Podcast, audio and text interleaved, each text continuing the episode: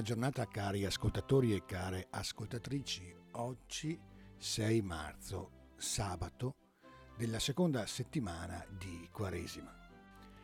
Il profeta Michea, il cui nome significa chi è come Adonai, ci ricorda nella prima lettura che Dio si compiace di manifestare l'amore.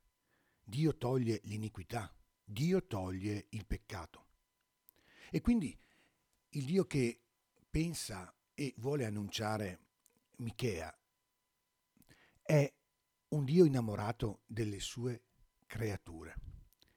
È immensamente attento alla loro realizzazione. Dio è come una mamma quando il figlio sta male e sente il cuore lacerato dalla stessa sofferenza del figlio, perché ogni figlio è parte di lei. Così Dio di fronte al peccato di ogni uomo. Il peccato lacera chi lo compie più ancora di chi lo riceve. E Dio è lì a soffrire per e con entrambi. Il Signore è lì che attende con trepidazione che ci si ravveda, che si prenda coscienza del proprio peccato fatto a se stessi o anche agli altri e si torni sui propri passi.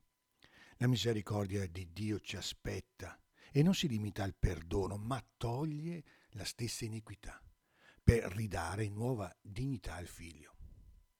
Se solo acconsentiamo, Dio getta in fondo al mare tutti i nostri peccati, ci libera dalle catene che ci bloccano, ci rende liberi di camminare nuovamente con Lui sulla strada della gioia.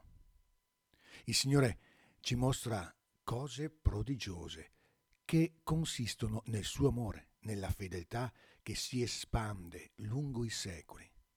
Con Dio noi faremo cose grandi, liberi dalla schiavitù del peccato.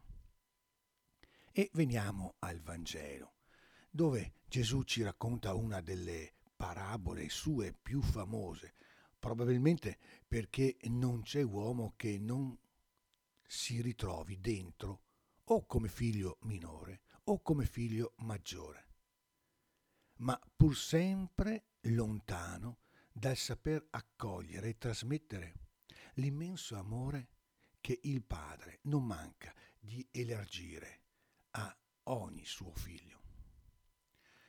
Proviamo a concentrarci un attimo sulla figura del Padre che la parabola delinea in modo mirabile.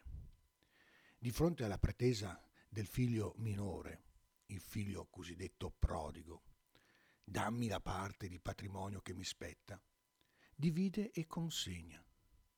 Non contraddice né tantomeno impone nulla, lascia la libertà di scegliere.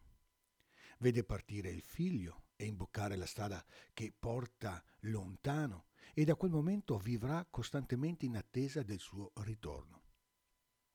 Ma basta che il figlio faccia il primo passo, mi alzerò, andrò da mio padre. Per vederlo correre incontro, gettargli le braccia al collo e fare festa. Si compiace di manifestare il suo amore, così come la prima lettura di oggi ci ha ricordato.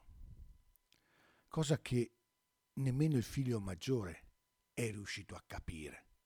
Pretende perché ha fatto cose, ha eseguito ordini, ma non ha ancora accolto l'amore di suo padre, né si è fatto mai abbracciare da suo padre.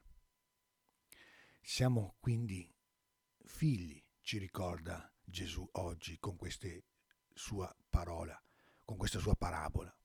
Non servi, perciò liberi di accogliere di accogliere o anche di rifiutare l'amore del Padre e di conseguenza accettare o rifiutare la gioia alla quale siamo chiamati a vivere. E allora apriamo il cuore e buona giornata e ogni bene nel Signore.